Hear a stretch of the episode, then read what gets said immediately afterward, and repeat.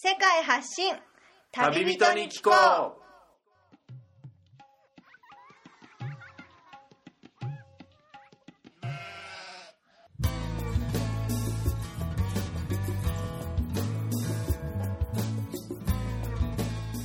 この番組は世界各地で出会った興味深い日本人の旅人にざっくばらんにいろいろなことをインタビューしていく番組です。現地での旅の話の本編と脱線話のアフタートークの2本立てでお送りします。さて今回の旅人からは世界のどんなぶっ飛び話が聞けるのでしょうか？今回は分割した前回からの続きとなっています。前回をお聞きでない方はそちらからお楽しみください。どこでやるのかじゃあこれは番組後半で徐々に明かされてるくるってことで、そうですか。あとチェンマイっていうとお祭りがあの有名なのが一つその水かけ祭りの北部のあのソンクラ聞きますけどやっぱその時期はもう観光客がど やってくる感じですか？白人欧米人があもうすごいですね。ハイシーズンハイシーズン9月ぐらいから？9月10月ぐらいからハイシーズン11 11月。11月。はい。でその辺のロイクラトン。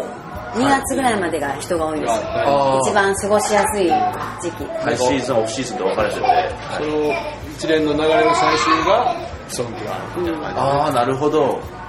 でタイの人は日本の1月の新年よりも、はその4月を新年としてあ。の考えているので。はい独自の暦の数え方。だから私たちが正月にあの三が日を緊張するのと別に普通にお店も営業してるし、ああ。なるほど。じゃあそのソンクラン水かけ祭り。それはもう外人も気軽にローカルの人と混じって気軽にどころかもう大騒ぎですね。大騒ぎ。もうフライングで一応4月13、14、15の3日間なんですけど、はい。もう12ぐらいからは始まるんです、でその1ヶ月ぐらい前から水鉄砲屋さんとか、はい。あのバケツ屋さんが増えるんですよ、はい。でもあタイ人は大人もみんなもう待ってるからあ待ってる。ウキウキしだして、はい。でタイの人の正月のあの清掃っていうのが花柄の服なんですね、はい。だから男性はあの花柄のシャツとかはい。着始めます、ああそうなんですか。もうそっからソンクランに向けてこあうモチベーションを上げていって、あはい。すごいです。で年々エスカレートしてて、ええ。怪我する人とか。そうです。だから昔はちょっとこうすれ違いざまにちっちゃい桶を持って、はいはい。ね、ねぎらう感じだったのがもうそれがエスカレートしていって水かけ合戦になってて、あー。でその水もバケツだったりそこに氷が入ってたりとか、はい。洗剤が入ってたりとかちょっと悪質な感じでエスカレートしてるんですね。だからすごい普通の用事でどうしても街中を抜けなくちゃいけなくてもはい。大変ですその時期は。そうですね。濡れたくなくてもいらないって言ってももうやっちゃう。出てくるしあと昨今チェンマイっていうかタイ全体はあの、はい。水不足なんですよ。あ。雨が少なくて。聞きました。だから今年もはい。一応自粛するようにという国からのお達しがあったんですけど、えまあ無理ですね。その時いっぱい使っちゃう。そう。でその後、はもう断水があったり断水があるってことは電気もあのセットなので、はいあの停電があったりとかするんですけど、はい。そこはマイペンライ。マイペンライ。問題ない。そうそう。ノープロブレムで。もうもうマイペンライじゃないんですそけどの時を楽しむ思い切り。うん。そうですか。だから後先考えないっていう意味で、ええ。良くも悪くも、よくも悪くも、うん、だから楽しむ時はもうしっかり楽しんで。しっかり楽しんで、それがタイ人の大きなあの特徴じゃないですかね、ええでも本当に困った時は助け合いのその精神があるっていうのは日本とそうですね。だから日本人がもうなんか忘れかけてるようなあのはすごく感じますね、うん、それは嬉しいですね。もう一点気になるのがこの後ろでこの恵子さんとゆきさんのお子さんの誉れ君の声が見てきてると思うんですけどこのタイでの子育て事情についてちょっと気になりますね。もう幼稚園に今通ってるぐらいの年齢で、あのチェンマイには日本人学校がないんですね。あチェンマイ、えー、とバンコクとどっかに南の方にあるんですけど、でチェンマイは補修校って言って、は週1土曜日だけの学校はあるんですけど、はい。でもうちはあの仕事をしたりとか一番忙しい曜日なのであまだ行かせてなくて、はい。タイのローカルの幼稚園には年少さんから入れてるんですね。そのは日本と同じ年齢のまま、えで今3年目で年長さんなんです年長さんになって。はい。でももうあの言葉が喋れなくても、はい。あの普通に入ってます。あそうなんですね、はい。でウェルカムで。どうにか子供たち同士コミュニケーションを。最初はやっぱり子供自体も喋れないんですけど、はい。先生もやっぱり英語を喋れる人も少なくて、ええ。身振り手振りではい。分かんないことが、まあ、スルーすることもあるし、はい。でもまあなんか伝えようっていうふうにしてくれるんですよね、うん、だからまあ最初は泣いてましたけどでもそれは日本の幼稚園でも一緒です。行きたくないって泣くのは。そうでしょうんね。なか泣きながらでも連れて行ってました。もう今は楽しくなって幼稚園。今はもう一番上の学年なんです、え。でお兄ちゃんだから、え。でちょっともう言葉も喋れるようになってあきてだんだんこう自分を発揮できるようになってきたからうん。今は楽しんでいってます。そうですか、はい。い、やーでもすごい経験ですよね。自分が完全に日本で育ってきた自分たちが。それがやっぱり子供はそういう風なバイリンガルになるでしょうね間違いなく。で英語を話す機会も日本にいるより多いのであ子供でも。はい。うん、だからそういう意味でタイ語もできてあの英語もできるようになれば、はい。何かしらねいいなと思っています。子供の方が早いってよく言いますからね。本当に早い。だって発音がネイティブです、はい。へすごい注意される親はこんだけ苦労してんのに。そうそう。違う違うってもタイ語で言われます。そうじゃない。いやでも頼もしい子供の先生ができて。そうですね。でももう確かに大変やったと思います。誰一人日本人がいない環境で頑張って行ってくれたと思いますそうですね普通はだってね、うん。そうか。日本人学校がでもないってなるとそうしないと。でもあのぼちぼち日本のひらがなだったりも、え家では勉強してるので、えまあ、うちも今年途中からその補修校っていうのに生かしたいなと思ってるんですけど、はい。日本の教育が受けれるので。ああはいは日本の教科書が支給されるんですよ、いはい。うん、でそういうのもただあの保護者の参加型なのでどうしても私たち忙しくてあんまりゆっくりできなかったので、はい。今後ちょっと考えてます、やっぱり日本のね読み書きもできるようになったらねね。本読んだりとかできたら楽しいと思いますしでそこに行くと日本人多いので、ははい。友達もできると思うので。子供にとっては外国に住むっていうのは本当にもう子供は選べないですからその親がどれだけ本当にもうでも親も大変ですからね。外国ですから。そうですね。知らない知らないことばっかりなので。そうですね。いやいやいやいや。その気になるこの牧野さんご夫婦のタイの暮らしについてちょっとあのだんだんリスナーも気になってきてる頃だと思うんですけど、はい。もうこの3年4年経つ頃になってこのチェンマイではどのような暮らし活動でお住まいになられてるんでしょうか？今はあの日本の豆腐を作ってます。日本の豆腐を？はい。日本日本式ですね。の豆腐と、はい。あの日本の伝統であるあの発酵調味料をはい。作ってます、あ、でそれを使ったはい。お料理だったりを、あのお店で出してます。実はこのお店で今収録放送させてもらってるんですけどスタジオ3という名前のお店でここは一応堀の中ではなくその外にあるはい。場所で、発酵食品とお豆腐、はい。これはもうこっちにある食材だけでほとんど賄って、はい。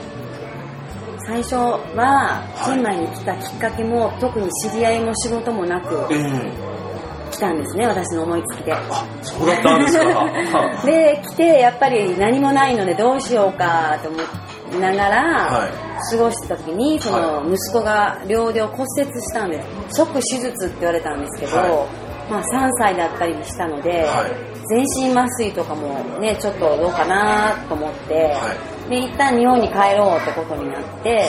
その時にずーっと思っていたのが美味しい豆腐がないなーってずっと思っててでもう次戻ってくるって決めて帰ったので、は4ヶ月住んで想像以上に良かったので、は必ず帰ってくるって決めてあで次は豆腐屋をしようっていう思いでー。へチェンマイに戻ってーきました。そうだったんですか。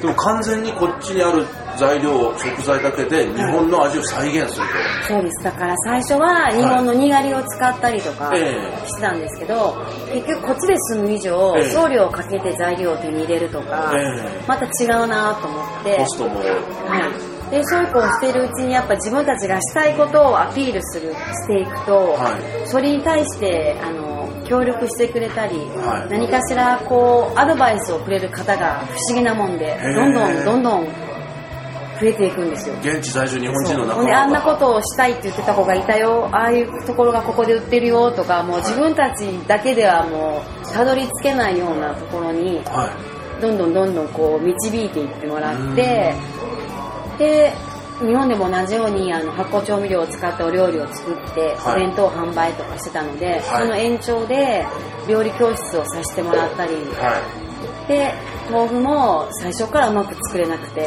っていうのもタイの水は硬水なんですね。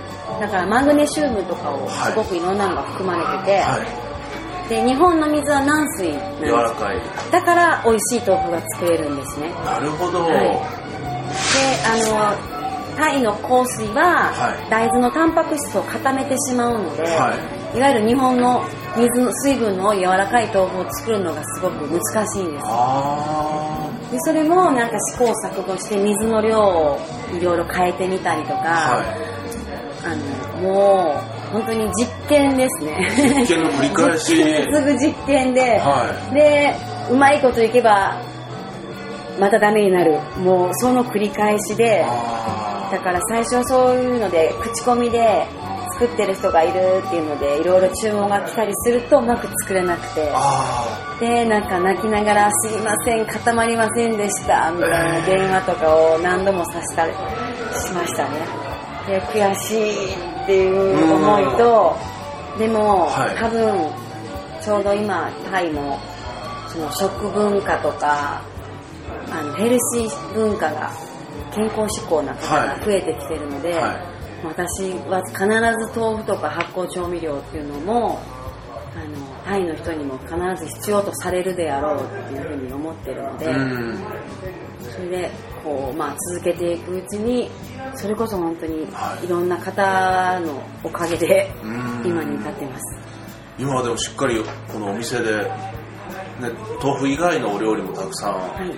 お出しになられててそれもやっぱりこだわりのその作り方と食材の調味料だったりっていうのはやっぱりやられてる感じですか？そうですね。なんか日本のようにいろんなものが、まあ、日本食を作る上での材料はありますけど、はい。こだわったものになるとええ。難しいんですけど、でもあるもので工夫して、は例えば野菜だったら農薬を除去するのに、はい。あのベーキングパウダーをベーキングソーダ。ですね重曹を入れて洗ったりとか、はい。浅炭につけておいたりとかなんかちょっとした工夫をします、うん、じゃないと、はい。全部全ていいものは揃わない、はうん、でもやっぱり何もしないよりかは絶対いいと思いますしでお料理もあの豆腐を使ったお料理っていうので、はあのお肉は使わないんですけどもベジタリアン。でもいけます、はい。かといってベジタリアンっていうのは推してなくて、ええ。あくまでも大豆加工品と日本の食文化っていうのを知ってもらいたいっていうので、はい。豆腐と発酵調味料を使ったお料理を作ってました、はい、そうですか。こっちあの僕も肉を普段食べないんでベジタリアンのお店って意外とありますよねチェンマイのチェンマイは多いです。多いですよね、はい、だからそれ目的で来る方も多いんですけど。なるほど。はい、だから私たちもそういうにそっちに近い方なんですけど、はい。それでもやっぱ主人とか子供お肉も好きなので、ええ。食べますけどでも毎日は食べないです。うん。体も疲れちゃうし毎日そうです。食べなくてもなんか人が来てその、ね、みんながみんなお肉食べない人ではないのでそうね。いうなんかバランスではい。食べるときは食べますけど、でもやっぱり食べ過ぎると疲れちゃったりとかそうなりますか。なります年もありますけどね。年もそこまでまだ牧野さんご夫婦は。消化がねやっぱりあれだしへでもなんか種類がたくさんあって、は中国系の方がやられてる J っていうお店はあはい。あのーベジタリアン。ベジタリアンであの大豆の加工品で肉もどきのものをよく使います。の疑似肉って言われるようなソイミート。であの白人の方とかの欧米食に影響を受けた人のお店は、はい。こうハンバーガーだったりサラダだったりどっちかっていうとこう外人白人の方が気に入るようなメニュー構成が多いです、うん、いろんな人が選べるような食材を使って、うん、だからいろいろあります本当にたくさん。は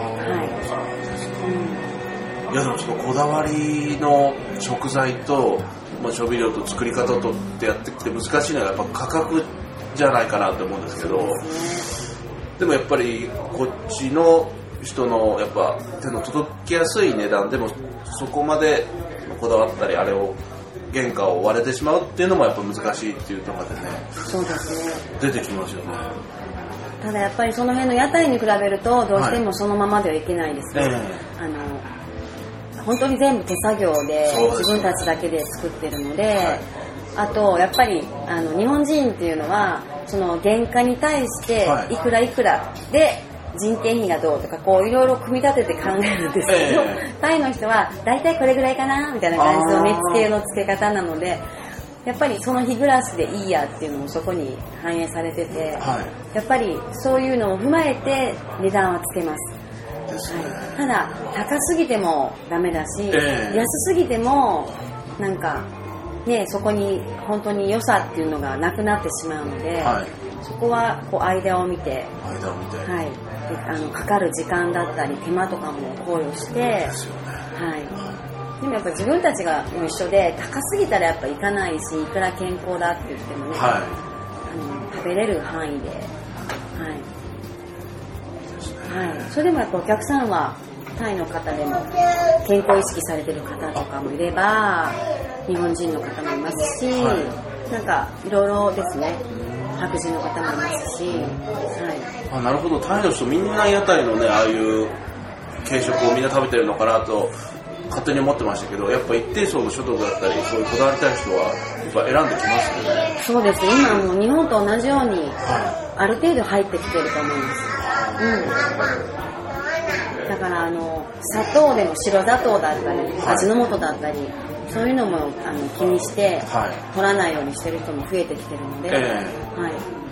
もちろんうちはそういうのは使わないし極力お砂糖っていうのもお料理では使わないので、使わないように。はい。その発酵調味料の麹を使うことで甘みが出るので、なるほど。ほとんど使わなくてもいけます、お料理が。意外と日本料理もはい。砂糖とか煮物とかでね、え使うんですよ。タイの人の料理以上に。でも、あの、麹を使うことで、はい全く使わない料理もありますし、はいなんかピクルスを作ったりとか、その、ものによってちょっと砂糖を使ったりします。こっちだとココナッツシュガーがあるので、それを使ったりしますけど、はい根本使わないですね。すごいですねやろうと思えばできるんはい。ですね。うん。やっぱりそれ使わないとあの味あの味が出せないんじゃないかって思い込んじゃってるだけであともう日本は何々のタレとか、はい出来合いのものができてるので、多いですねあの考えないでできちゃう。あでもうちの場合はその調味料と調味料を組み合わせたり、はい逆にあのお客さんから、はいこうこうこうしたら美味しかったよっていうのを聞いて、逆にそう真似して作ってみたりもします。あそれとそこ行くかみたいな。ああ、はい。自分以外のそういう発想も柔軟に取り入れて。そうそう。あそしたらなんか無限に広がるね。ってそうです タイ料理のいいとこと日本人ならではのそういうとこ楽しいですねそれは。じゃあ。だから新しい発見があったりとかして、ええ。そうですか。このスタジオ3ではその食べ物を出す以外にも何かワークショップ的な形で、はいたまに参加型でやられたりも？一応あの豆腐のワークショップっていうのをしてまして、はい。でこのスリッパカードっていう建物が、はい。築110年の建物なんですけども木造の。はい。はい。元ホテルだったり、はい。でそこの修復をお手伝いするっていうのも私たち仕事の一つとさせてもらってましてその豆腐のワークショップをすることで、はい。一部ドネーションするっていうので豆腐のワークショップをしてます。でも驚いたことに結構タイの方ですごく興味ある方がたくさんいらして、はバンコクとかからわざわざ来てくれる方が、いワークショップのために、はい、います。すごいですね。でどうしてもタイミングが合わなくてあのこう皆さんのスケジュール合うのに時間がかかるんですけど、はでもそうやって来てくれる方が結構います。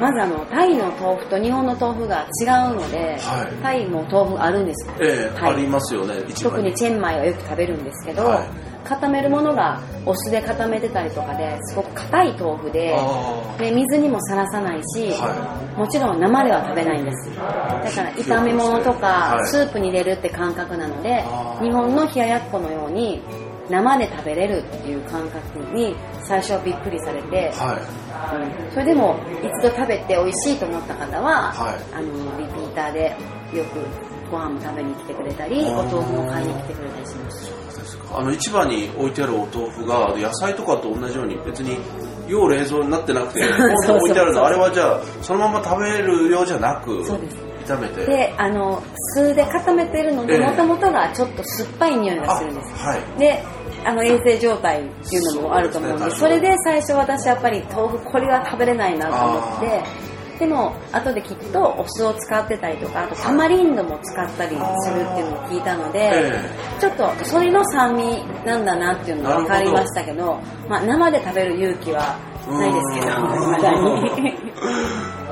そうですか。でも炒め物とかに入ってるとはい。硬いので弾力があってそれはそれで美味しいですよね、タイのお豆腐だったらもう気軽な値段ですぐ買えて。そうね。そういうのでそうですかタイの人もはい豆乳とかすごい好きなので多いですね朝も。は豆乳と豆乳ドーナツ揚げたドーナツを食べるっていうのが多いです。学校行く前とか。学校行く前。にでそこになんかあの小豆とか麦とか入れたのを足したりとかだからコンビニとかに行っても、え豆乳のシリーズすっごいです よくありますね。紙パックのやつで。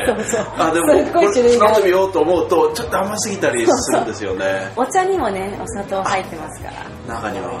あー気をつけないと。でもタイ人の感覚からしたらそれでちょうどいいっていう日本人からしたら甘すぎるのが。まあ暑い国なので、ええ。砂糖を取ってあの体温を下げるっていうのがやっぱり当たり前のことなんですけど、はい。でもやっぱりいろんなあの商品が増えることで、え食べ過ぎ取り過ぎではある、まあ、日本も一緒ですけどね、はうん思います。ですか。いやでもワークショップあのしかも昔からの木型で作ってるんで、ああの本当に昔の昔のお家に一つはあったんじゃないかっていうような木枠をこっちで作りましてそれでやってるので それは日本人の人にも新鮮だと思いますチェンマイってそのバンコクとかよりもその生活スタイルとか食に本当にこだわって生活をそういう大事に暮らしてるっていう感じの人が多いなっていう会ってきてる人で感じますね。やっぱバンコク都会ですし、はい。やっぱりチェンマイとかそういうところからお野菜バンコクに送ってるんですよね。あそうなんですか。でも今いくら飛行機でって言っても、まあ、時間差があるのでね。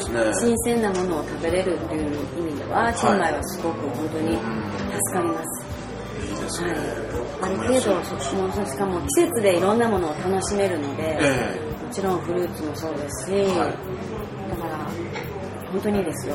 食べるものには困らないです。ただ海のものがねあんまないですけど、ね、ああ確かに。山にまあ囲まれてうんまあシーフードあるはありますけどまあ山の幸とかキノコとかそういうそれ以外のものの方がたくさん種類が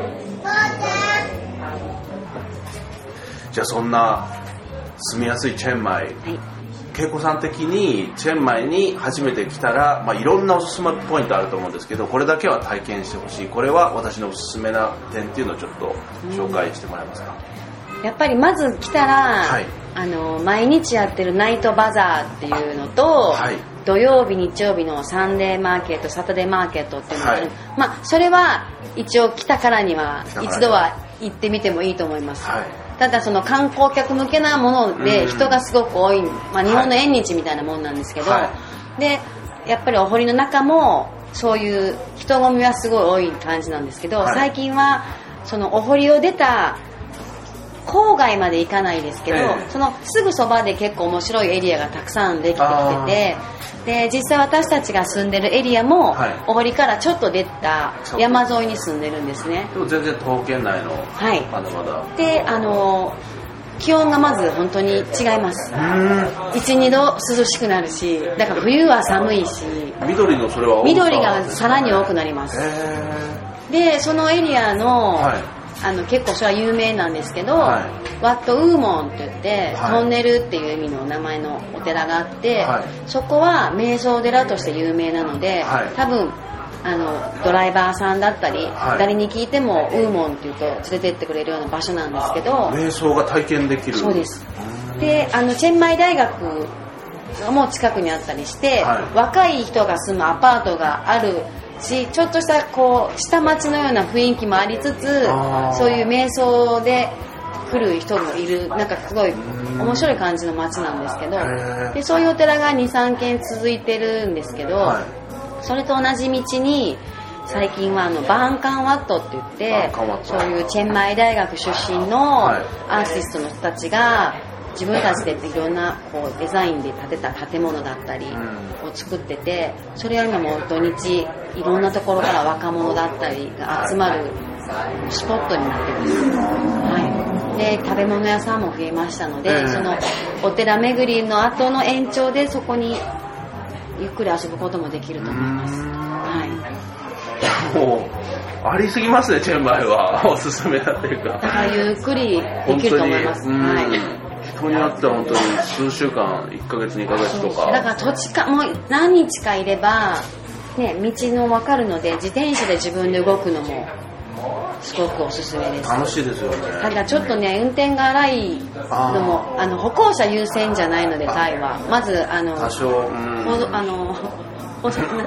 あれがないのであのし横断歩道あがないですねあんまり。ないのでちょっと危ないんですけど、はいまあでも自転車ありなんかね乗ってあとサイクリングコースとかも最近よくできてます。だからその山酔いだから自転車専用レーンができてたりとか、はそうトレッキングツアーとかそういうちょっと郊外に行くのもチェンマイの楽しみ方だと思います。はい。まあ、街のすぐ近くにも自然広がってますけど、い。チェンマイを起点にいろいろな、まあ、ラオスであったりとか近隣の街とか近隣の東南アジアの国にも意外と行けるんだなっていそううですね。バが。ンコクに行くにもねチェンマイまず来て寝台でも行けますし、は寝台は寝台楽しいです。うん。驚いたのが飛行機も安くそうですね。早めに取っちゃう。早めに取っちゃったりとか朝一の飛行機だったら意外と安いみたいです。そうですね、まあ、アクセスも。そうですそうですだからチェンマイじゃなくて、はい。バンコクにで仕事をしていて、はい。週末チェンマイで住んでるって方も結構います。そうなんですか、はい、だからご家族はチェンマイでご主人だけバンコクでとあかもともとチェンマイの人でバンコクで起業して、はい。週末はこっちにいるとか、あそうなんですか、うん、だからそういうゆっくり時間を過ごす感じの人も多いのでチェンマイは。なるほど、はいストレス本当少ないですわねこっちだと。そうですね。日々感じる、うん、それもやっぱり暮らしやすい点の一つに、ゆっくりしますね。ゆっくり。外国人のね本当長期滞在の人もこういうふうにいますからねかなり。そうですね。増えてきてる。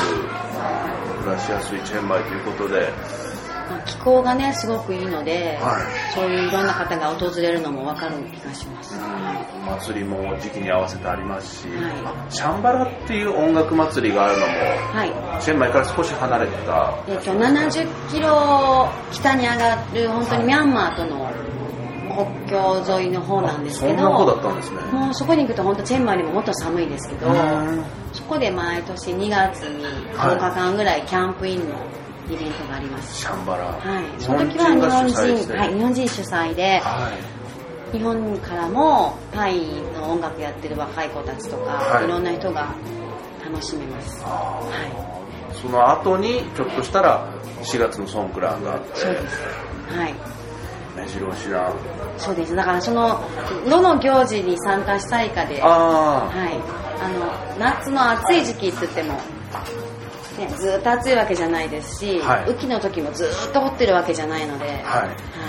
どの時期に来てもまあそれなりに楽しめますけど、はい。はい。いやいや盛りだくさんのチェンマイで。じゃあゆうきさんのチェンマイのえおすすめポイント体験してほしい点というのは？えっと、はい。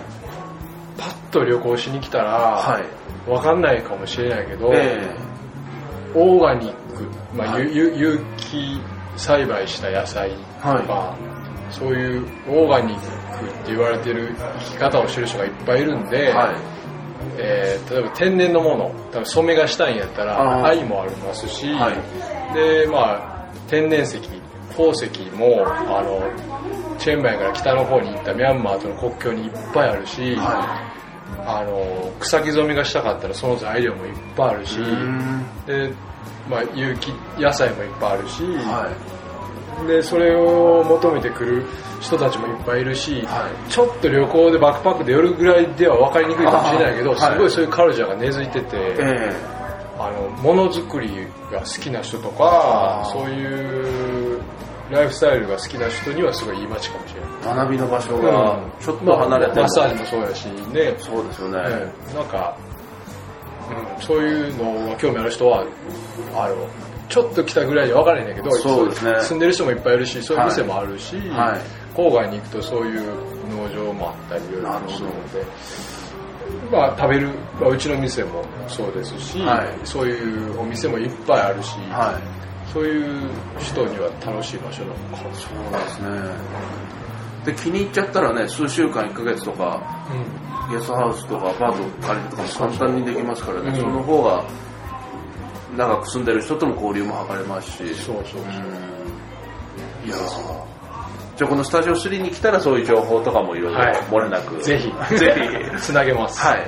いろんなものをつなげます、はいひお店の紹介をじゃあ最後にお店のリスナーに、紹介はい届けていただいていいですか？ねと場所で言うとこれは堀の外で堀の外で、はい。えっと、ナワラットブリッジっていう、はい。橋が橋があって、はい。それとそれの南側に、はい。アイロンブリッジ鉄の鉄橋い。鉄の橋があって、はい。まあその2つの橋はほとんどチェンマイの人は知ってると思うんで、あはい。それの間間。にある。であとまあえっとカタカナ表記だとい。C プラカットって言うんですけど、はい。発音だと多分スリパカード。スリパカード。タイの発音だと、って言ったら多分40代以上の人は知ってるんじゃない？タイの人は、はい。その敷地の1階でやってます、1階で。はい、で営業してる時ははい。外に豆腐とか、看板が、え漢字で豆腐とか。はい。なんか目立つ看板がちょっと何個か白白地に黒字、えー黒い文字ではい。何個か立ってるのではい。多分わかる。と思う。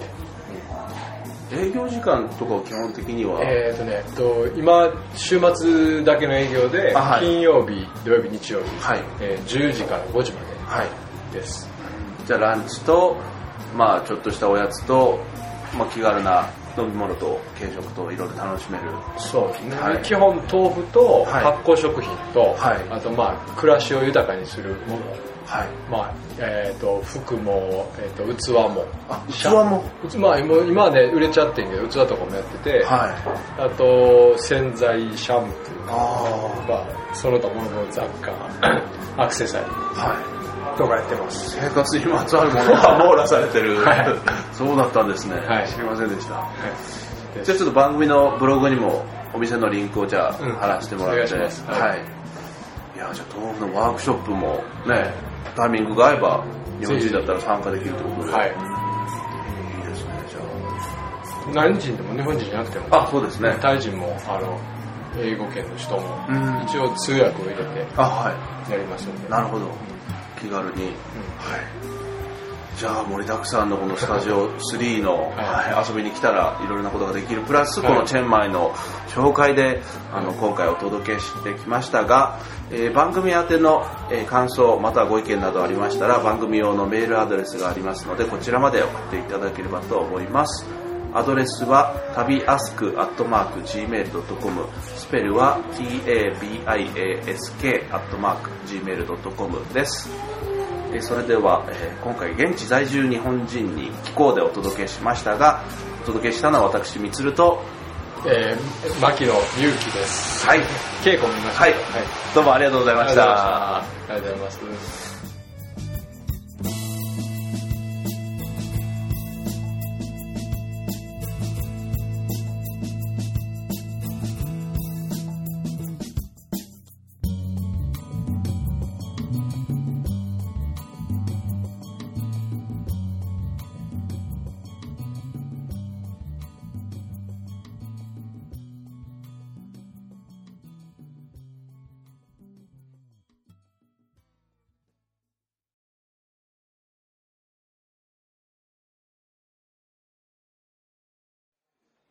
それでは本編の放送が終了しましたがこのやっぱ5年前にあった3.11以降のそれ以降のチェンマイの移住者の人っていうのもやっぱり一定数いるんですかね？まあ、何人かは。いるよね。でも、そそんなに多いわけでももともとロングステイでいた人とかの方がやっぱり数としては、あとやっぱりチェンマイは来やすいのにもともとタイチェンマイ好きで来てて、えでそういうのもあって、はい。その移住先に考えようかなっていう人も実際いるし、ん。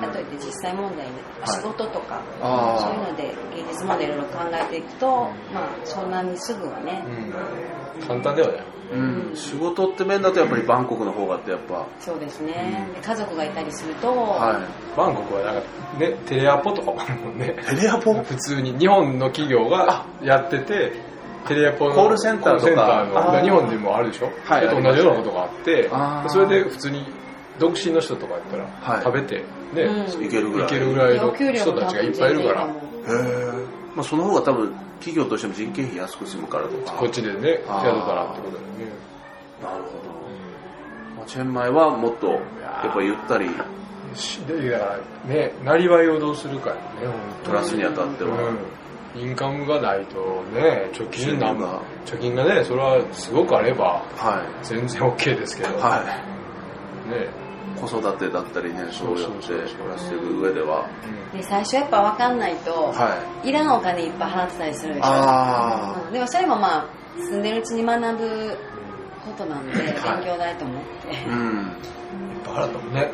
あそうなんですか？いろいろね。授業料がすごい払うでも本当に長くいる人がねたくさん助言くれたり助けてくれたりっていうのは、ほん日本にいた時以上やねそれは人のつながりや何かそういう。日本人だけじゃなくてねそこのオーナーのタイの王さんもそうやし。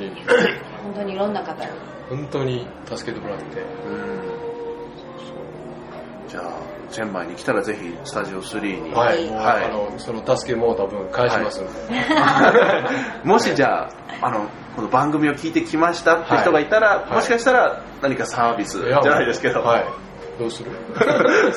じゃあ誰かのモノマネしようかな。そうじゃなくて。そこでしか見れない。わかりました、いやぜひそれ以上があったらぜひ何か全然。ね、はい。余裕で何かしはい。ます今思いつかないけど。はい。わかりました。じゃあ今回はありがとうございました。ありがとうございます。はいありがとうございました。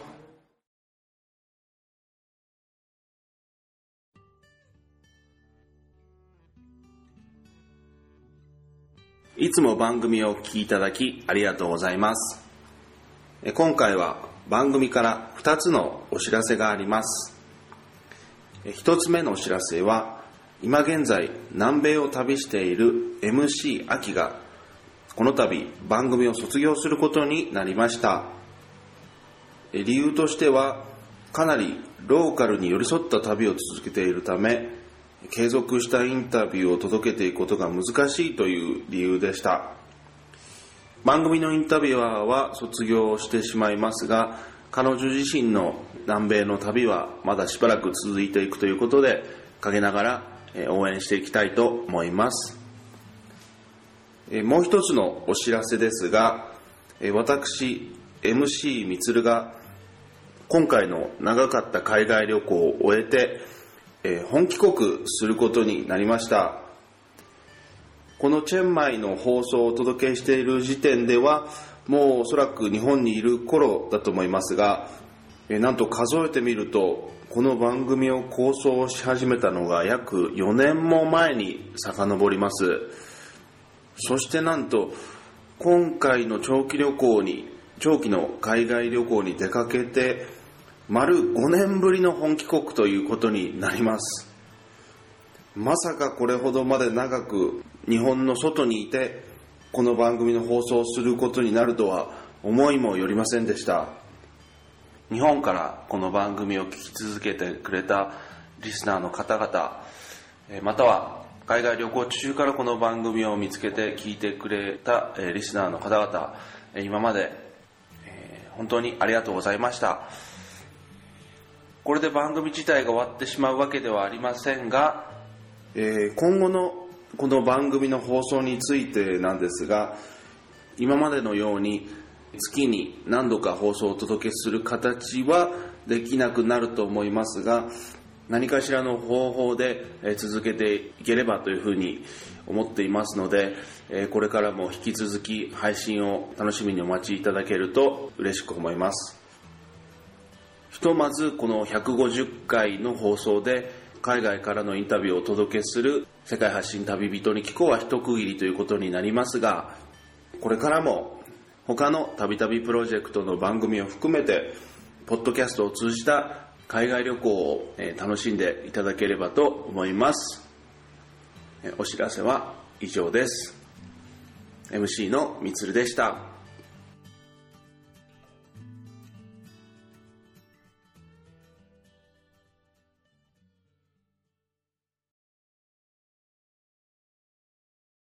この番組はバックパッカーを応援するたびたびプロジェクトの提供でお送りしました。